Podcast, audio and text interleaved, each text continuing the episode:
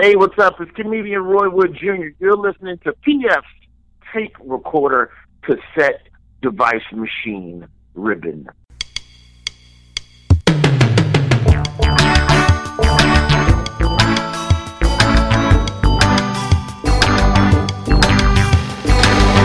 Hello there, I'm PF. This is my tape recorder. Coming up, comedian Scott Long. When you're based in really anywhere, but even especially the Midwest, keeps you working pretty much every week. And uh, unlike most comics, I have three kids, I have a wife. It's basically like I live this split life. We'll hear more from Scott in just a bit. We have another edition of What Kind of Nonsense Is That? But first, as always, fake news.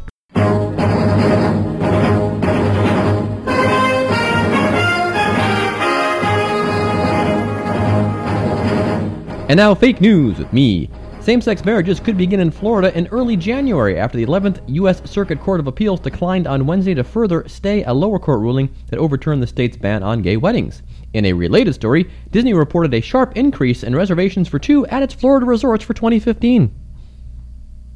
Boeing announced Wednesday that it had completed the first test flight using green diesel, which offers the potential for reducing greenhouse gas emissions in aviation. A Boeing 787 dubbed the Eco Demonstrator successfully flew with 85% conventional fuel and 15% green diesel, the company said. The green diesel is fuel made from vegetable oils, wasted cooking oil, and waste animal fats, but also from petroleum that is derived from dinosaur snot.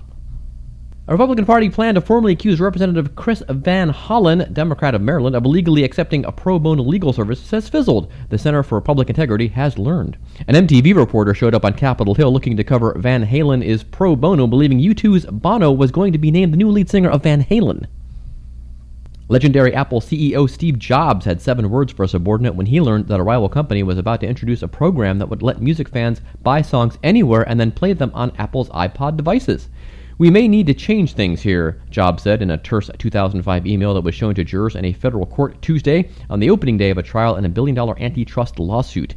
It is unclear how the trial is going so far, but Luca Brasi is set to testify next.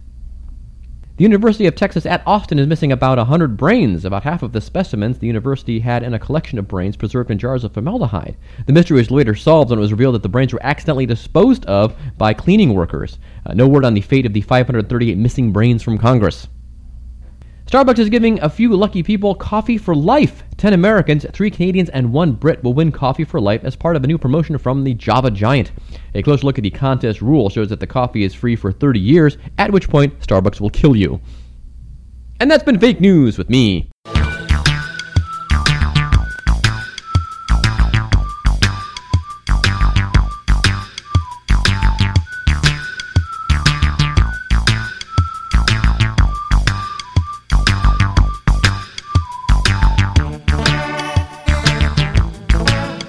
Before we get to the dumb bit proper, which is uh, another installment of What Kind of Nonsense Is That, I need to tell you a quick little funny story. Uh, last Sunday morning, I was on my laptop.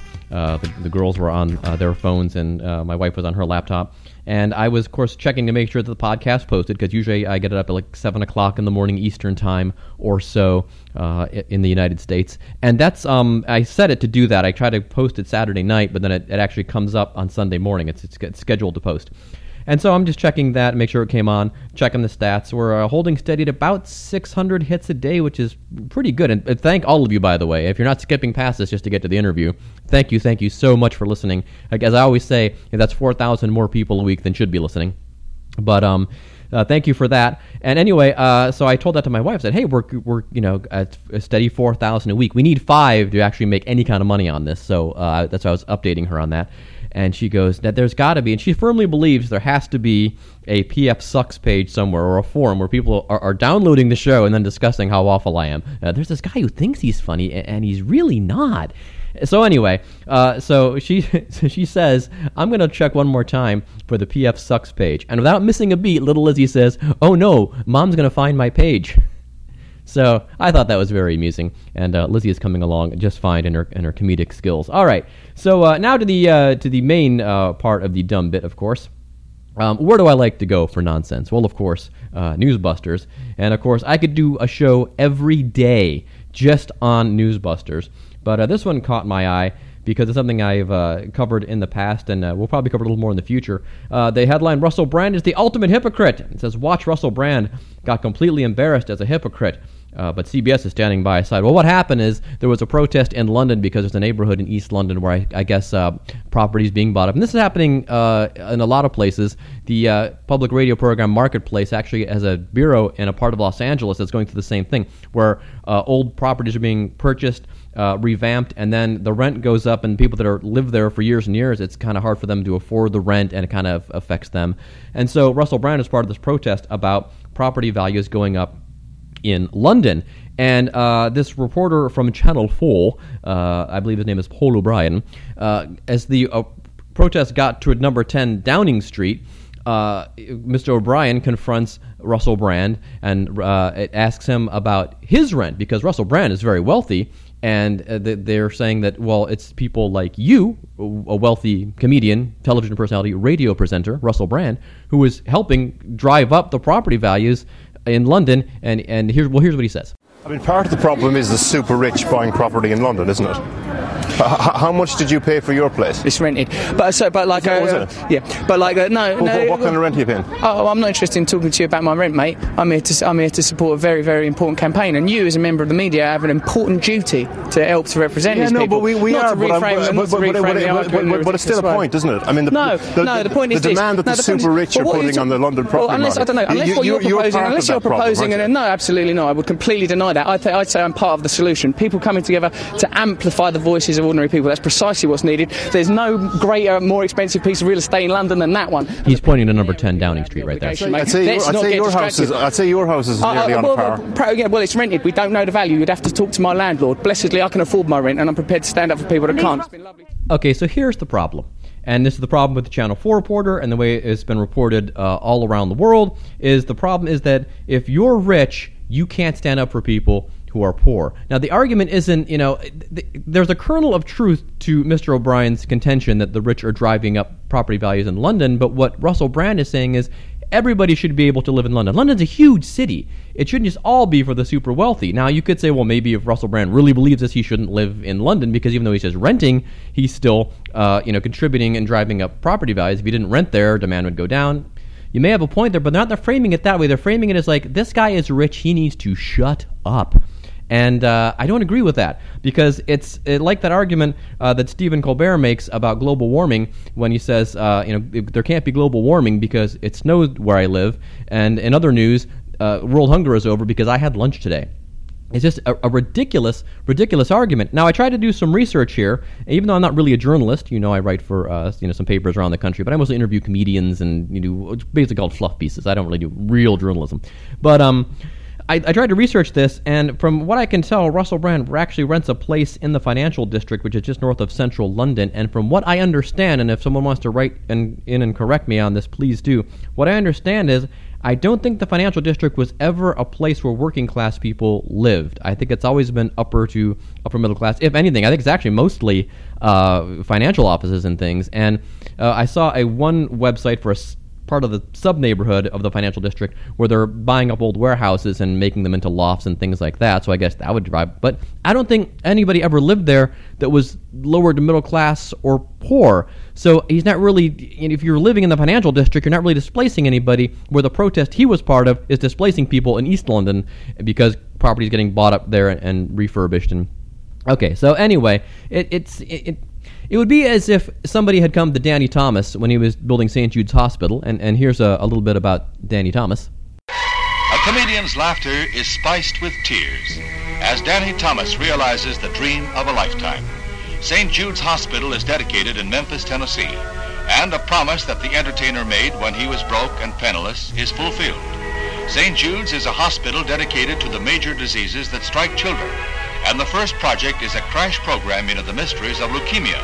So that's from a newsreel in 1962. I know they still had those in 62. I thought we'd moved on to television by then.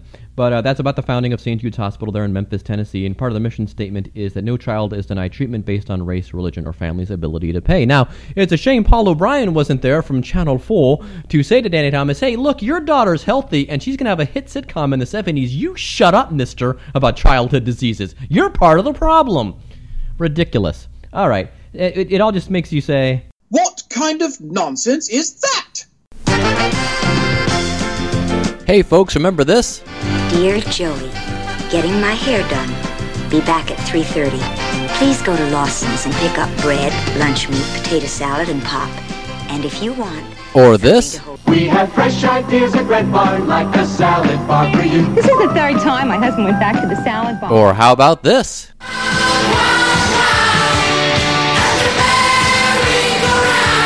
Well, Home Shirts has all of your vintage apparel needs, recalling all the great brands and restaurants of yesteryear, particularly from the cities of Cincinnati, Cleveland, Indianapolis, Pittsburgh, Philadelphia, Milwaukee, and St. Louis, but also from brands around the country. Just head to homeshirts.com and check out all of our vintage apparel needs, including restaurants, stores, great sports teams. Check it out, and when you order specifically from Home Shirts Cleveland, we make a couple of bucks, and we really appreciate it. Merry-go-round. Unique fashions for guys and gals. And don't forget to check out our collection of defunct teams from such leagues as the American Basketball Association, the World Hockey Association, the World Football League, and many more at homeshirts.com.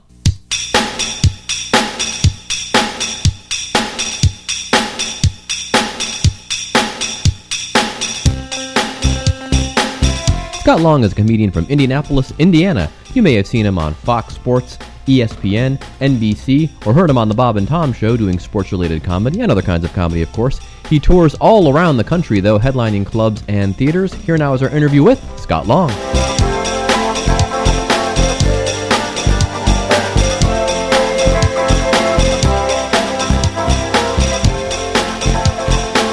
Okay, joining us on PF Tape Recorder is comedian Scott Long. Scott, how you doing? I am great. Cool. How could I not be? there you go. Well, uh, golly, you know, I, I gotta say, I, I don't know much about you because um, uh, I actually live in Cincinnati. I don't live in Minneapolis, and um, and so like we seem to get well, we seem to get a lot of the same guys uh, coming to each city, and some of them overlap, but some of them do not. And uh, you're one of the ones Right. that do not. So, but um, so where are you from? Well, I've played both clubs. I've oh, played okay. both Go Bananas and I've played uh, the Funny Bone before, but um, it's been a while. Okay. Okay. So where are you from originally? Well, I don't live that far. Well, I uh, I live in Indianapolis now, so I'm Oh. not far away. The I, th- I thought that area code looked familiar. My uh, my buddy Jim Right. Lugerst is doing comedy up there. Uh, what's his name? Uh, Big Jim Lugers. Oh, yes, Jim's a friend of mine. Oh, very good. All right. Small So is, so is Matt Alano Martin. So are a lot of the uh, guys who will go over to Go Bananas like that. So, um, no, I uh, trying to think. I think uh, well, part of the reason is is it does seem like Go Bananas and the Acme Comedy Club use a lot of the same acts. They do. Um, and I am going to be at the Joke Joint. Yes. So yeah, so that's probably part of it.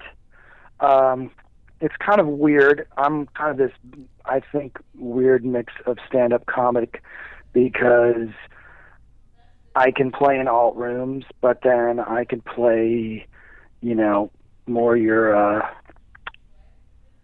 beer in a shot crowd. Maybe Oh, if you want to call it that Yeah, yeah. um, you know, versatility when you're based in really anywhere, but even especially the Midwest, uh, keeps you working pretty much every week. And uh, unlike most comics, uh, I have three kids, I have a wife.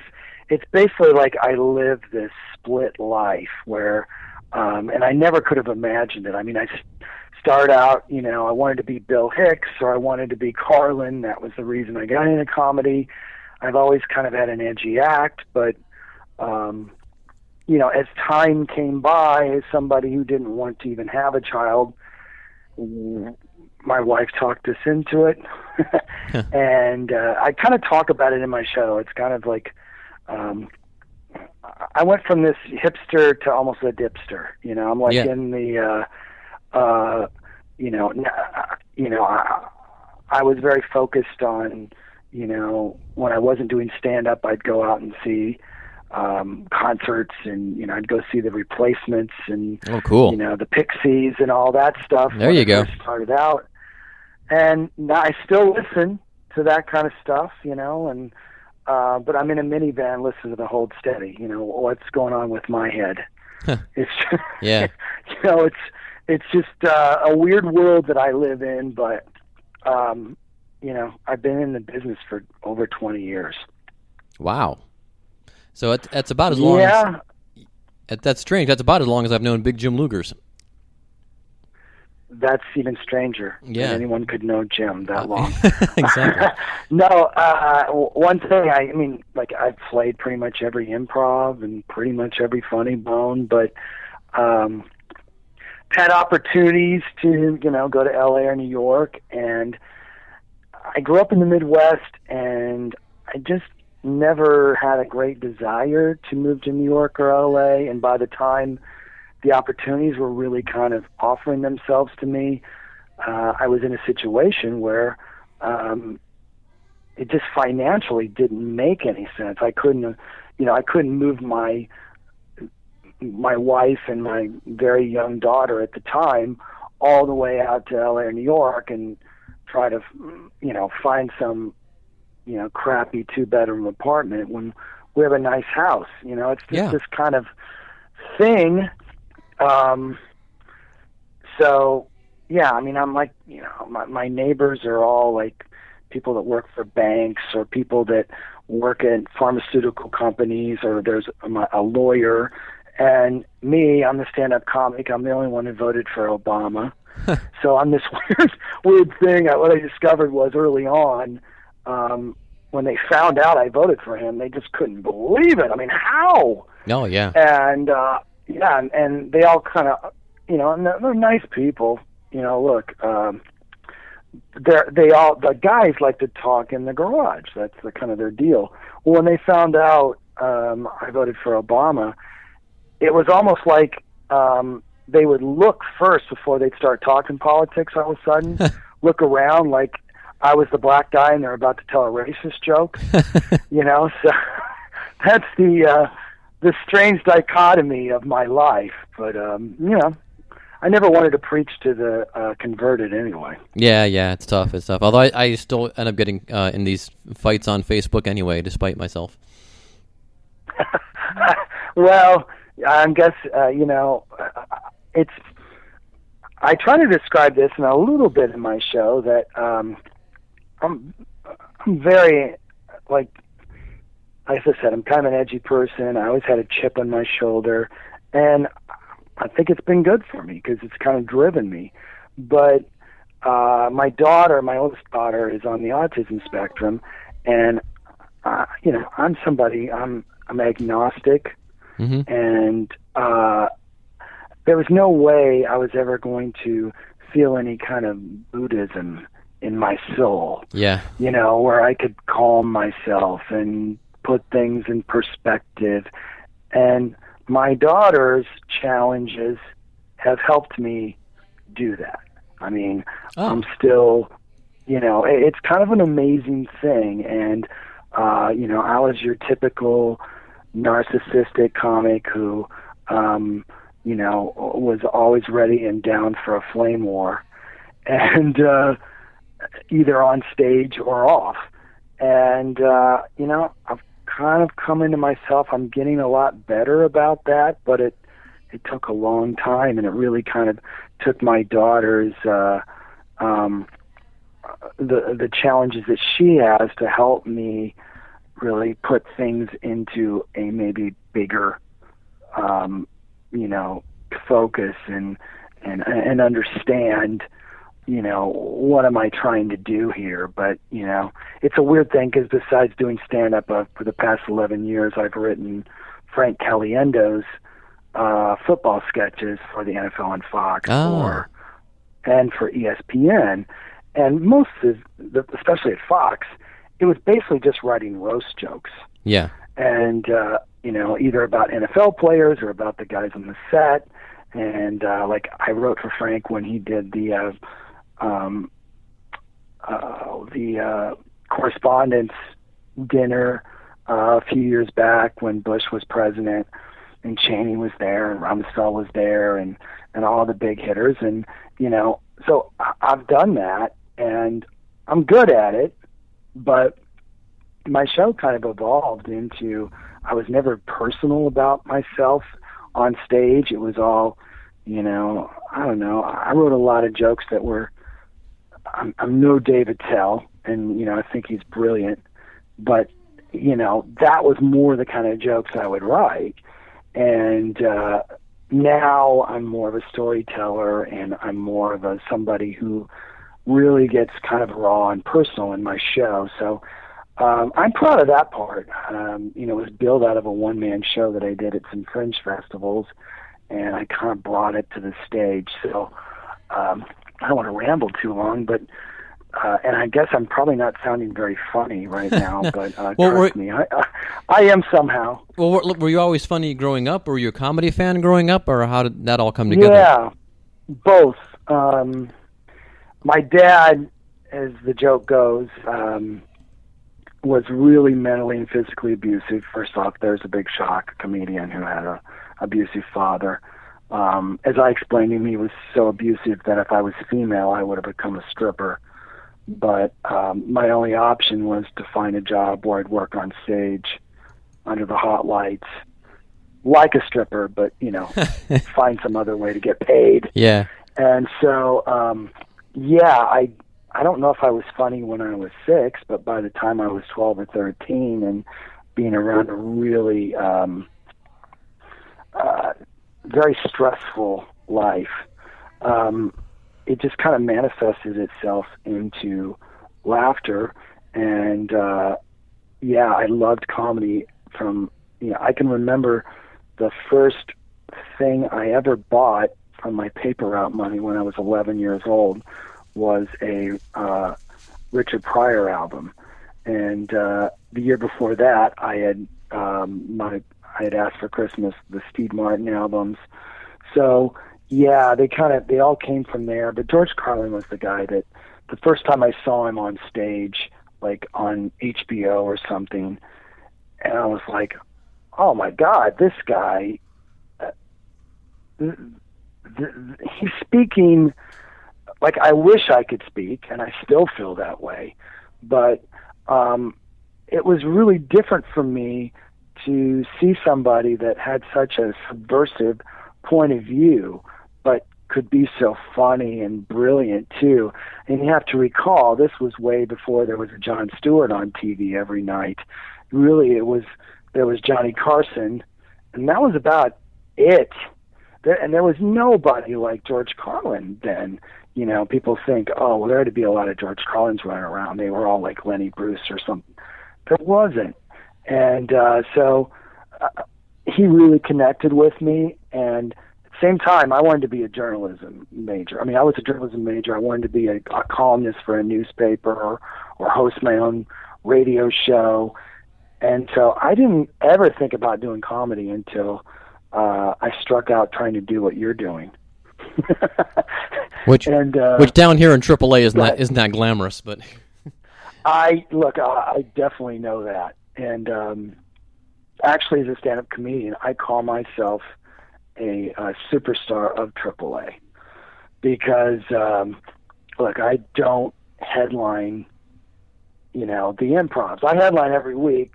You know, I went through my days of doing an off night at the improv or off night at the funny bone and then featuring the rest of the week and um yeah, it was great but i you, you really have to be a big draw to play those clubs and i totally get that. Yeah. And uh eventually just got to the point where i'm like look i'm headlining i can headline every week but it's going to be it's not going to be in the a rooms.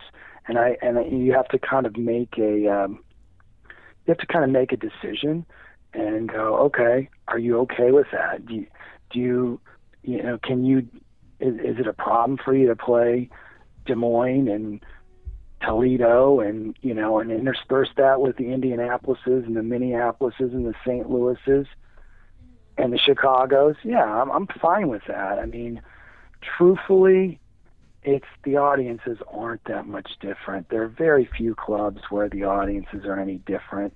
Um, I think Acme is is different. I think um, the Comedy Attic in Bloomington, Indiana, is different because the owners have cultivated a uh, um, a, a different kind of stylistic comedy for the most part, and uh, but most of the other clubs they could be an improv, they could be you know just uh, a two night you know club in uh, you know Lansing, Michigan.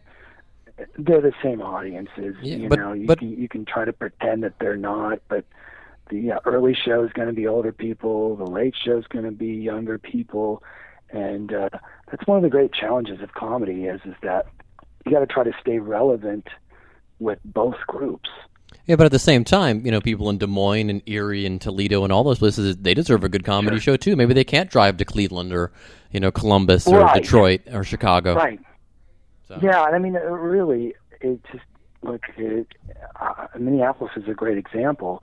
Um, Acme's a great club, and they've had a lot of success, and that guy really knows what he's doing. But that's that city needed a joke joint comedy club for a long time. They needed another comedy club that wasn't quite so esoteric and a little more uh, comics that would never use the word esoteric on stage.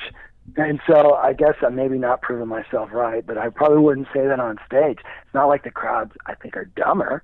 They just like a more uh, I don't know, I think a little less high concept comedy maybe is a better way to describe it Yeah. you know um and so uh, that's just what happens and uh i can only talk about what not only obviously what makes me laugh but also um i've really discovered from bringing my own personal life into things um it's reaching people on a few different levels because i kind of you know get into some issues about how people treat people with disabilities and things, but you know, like, wow, that sounds heavy.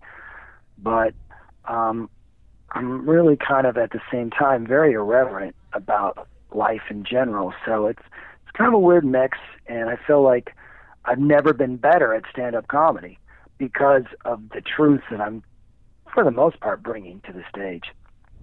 And uh, you're doing a lot of corporate work now too, right? I wish I could do more. I, what I ran into was is uh, my show used to be really dirty, okay, and I always had a corporate act, but dirty, not like um, there was a you know it was thoughtful, I think, but you know I had plenty of sex jokes, and I still have my share, but it's it's it's smaller. But what happened was I had lots of video up on YouTube of these old older sets. You know, they might be a decade old. Uh, okay. And what would happen is, is a corporate client might be like, "Oh, it's I like this video of this guy," they, and then they see this other thing, and I'm talking about oral sex or, you know, or golden showers or whatever it is, and they're like, "Oh my God, we we can't use this. This guy, he'll," he, you know, I'm like, "No, I'm not going to do that."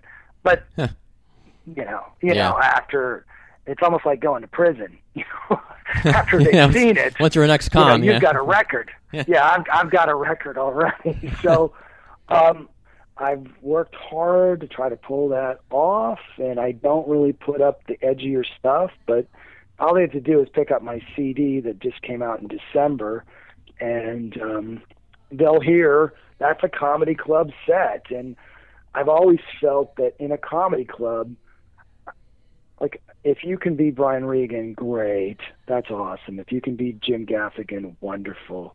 Um, if you can be like my friend Tommy Johnagin, Oh yeah. amazing. That's great. Friend of the show. Very, you know, clean comics. Um, I took Tommy on his first road trip. I I never let him forget that. Huh. but but what I try to say is is I guess my point of view is is that I've always felt the edgier comic, the comic who gets into material you can't hear on TV, um, unless it's you know you know pay cable. I think that's what a comedy club's for. Well, yeah. I, I don't feel like people should want to stay I mean, to come out to see comedy that they could see on the Tonight Show, unless they're really brilliant at it, like the three people that I named off, for example. Uh, so it's it's kind of like a deal where just like my life is kind of two lives. Uh, you know, this uh, guy who you know tells jokes to drunk people, and uh, at a night, and then uh, this other guy that three or four days a week is uh, getting up early and putting his kids on the bus and you know is mowing his yard in the suburbs. Yep. I mean, I can't believe I'm living this life myself, uh, but uh, I'm really proud of the CD and.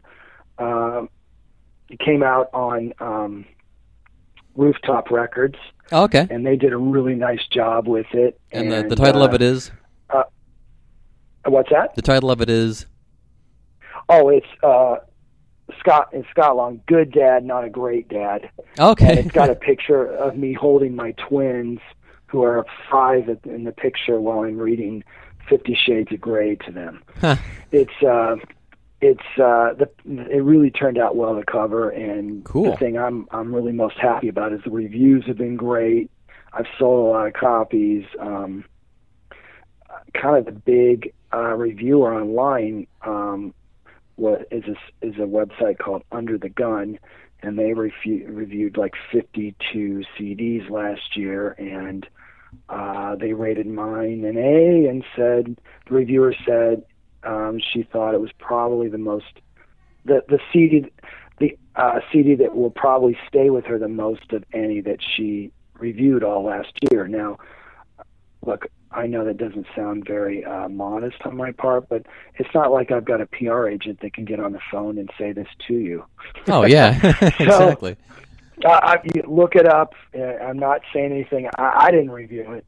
It's some woman I never even met from Boston who did it, and so um, I don't know. I, I'm I'm really proud of being from flyover country, and uh, you know, hanging in there and uh, working every week, and uh, you know, performing all over the country, but still keeping a base right in the middle of America. I mean, um, uh, look, I never wanted to be a TV star.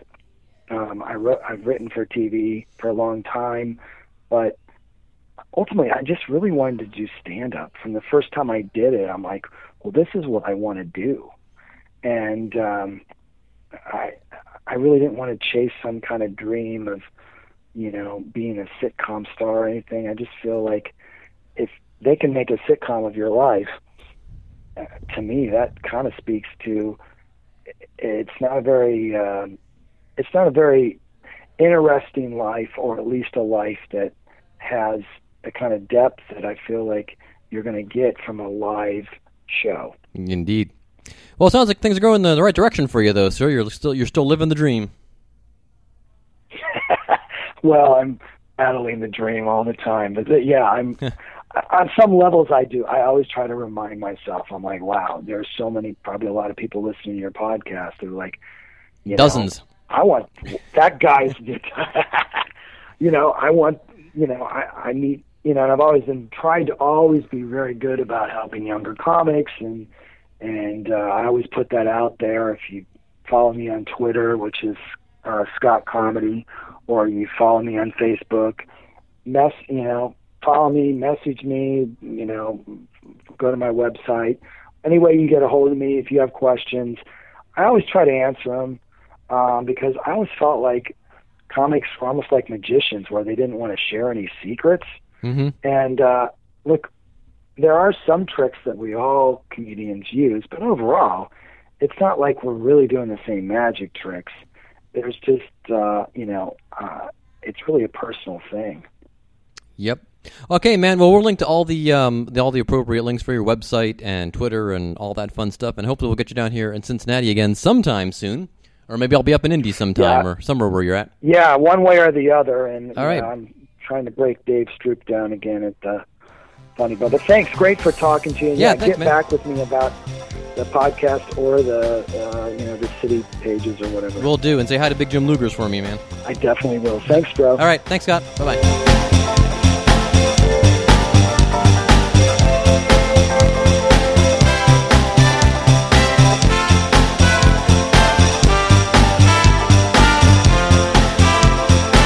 Thanks again to Scott Long for being on the show. I'm not sure you could tell if that was recorded back in July, and uh, I had it laying there on my desktop and uh, just never got around to putting it out, and uh, it kind of got lost in the shuffle. But uh, great chat with Scott Long of Indianapolis. And for all things Scott Long, you can go to scottlong.wordpress.com and read his comedy Flyover Country blog. All right, so uh, the usual credits, of course, uh, like the podcast on Facebook. Follow me on Twitter at PF66. PF Tape Recorder logo designed by Dan Coble. And let me see, original music, of course, uh, composed and performed by John Baropoulos and Doug O'Connor with a little help from me.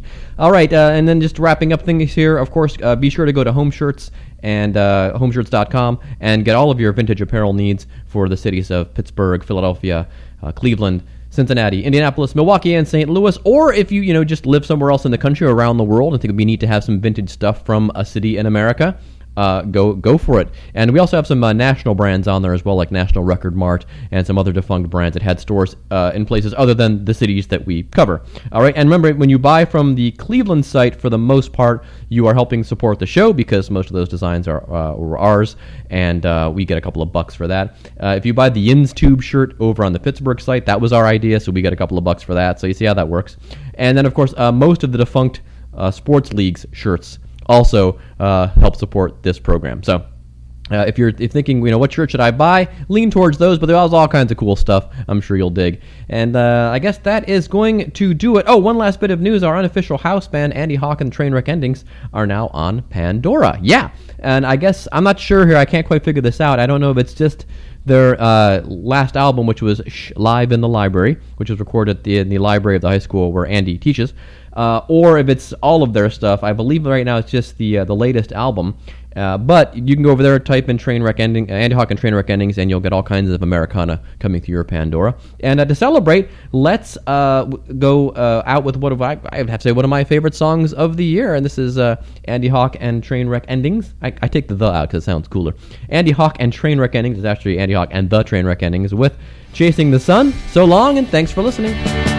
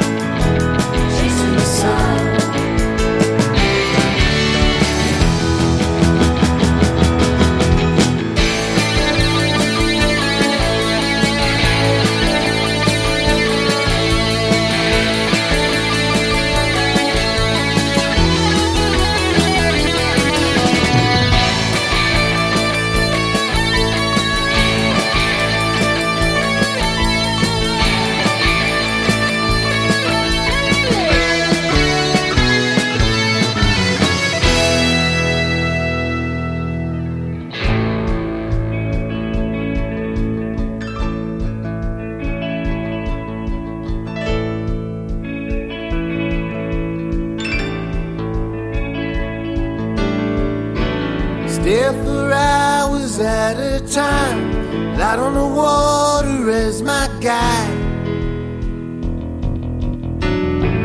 Remembering something I forgot, left the dark and had to smile.